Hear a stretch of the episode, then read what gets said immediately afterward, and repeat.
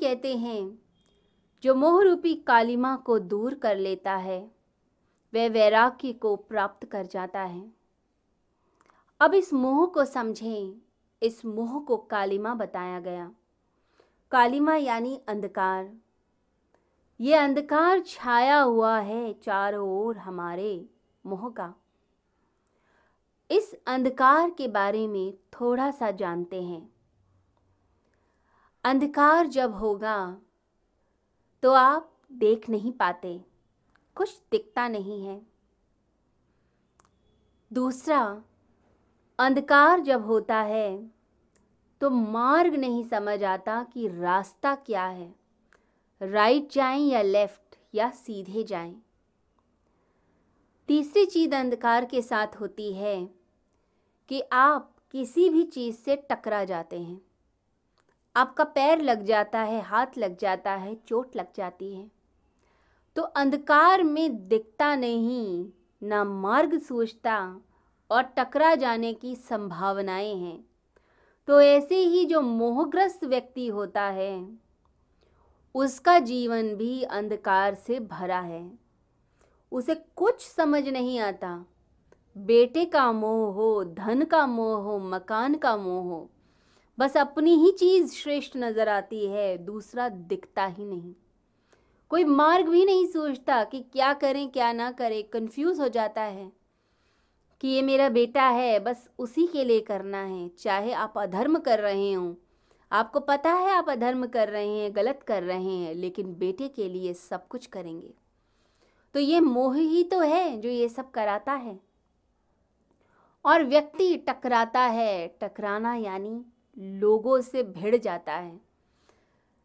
लड़ता है, झगड़ता है, परंतु अपनों के लिए पागल हो जाएगा। तो ये मोह तड़पाएगा, परेशान करेगा, दुखी करेगा आपको और संसार के जाल में भटकाता जाता है। इसी को भगवान बुद्ध ने तृष्णा कहा। इसी को भगवान श्री कृष्ण मोह कहते हैं। मोह, मेरे मकान से, मेरी ज़मीन से, मेरे धन से, मेरी चीज़ों से। अब मकान पहले आपके पिता का था, अब आपका है। आगे वह मकान फिर किसका होगा? मकान को तो पता भी नहीं कि आप मकान के ऊपर इतना पोजीशन दिखा रहे हैं। ज़मीन तो यहीं रह जाएगी, मकान यहीं रह जाएगा।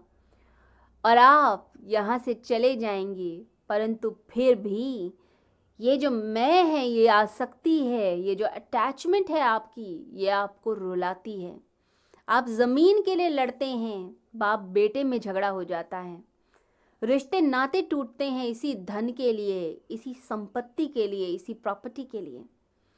और ये मोह का जाल फैलता चला जाता है। चारों तरफ़ मोह का जाल फैला है।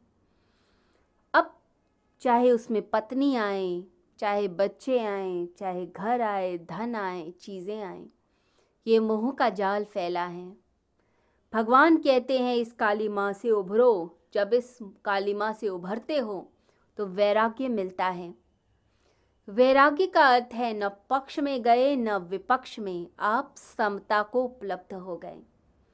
यानी कोई राग नहीं, कोई अटैचमेंट नहीं है आपकी तो वैराग्य फलित हुआ। लोग क्या करते हैं? मोह त्यागना हो तो अमोह साधने लगते हैं, यानी घर छोड़कर जंगल भागेंगे, मंदिर जाएँगे, आश्रम में चले जाएँगे, भागेंगे घर से, परिवार से, परंतु मोह आसक्ति नहीं छोड़ते। यदि घर छोड़कर आश्रम मना लिया तो आश्रम से अटैचमेंट हो जाएगी, यदि बेटे को छोड़ा तो शिष्य से अटैचमेंट हो जाएगी। यदि संसार का धन छोड़ा तो आध्यात्मिकता से प्रेम हो जाएगा, कुछ ज़्यादा मोह अटैचमेंट हो जाएगी।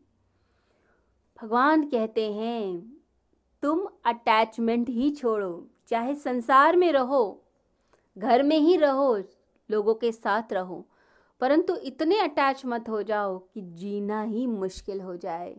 तो इस मोहरूपी कालिमा से जो मुक्त होगा, वो बैलेंस को प्राप्त होगा। वो समता को प्राप्त होगा, वैराग्य को प्राप्त होगा।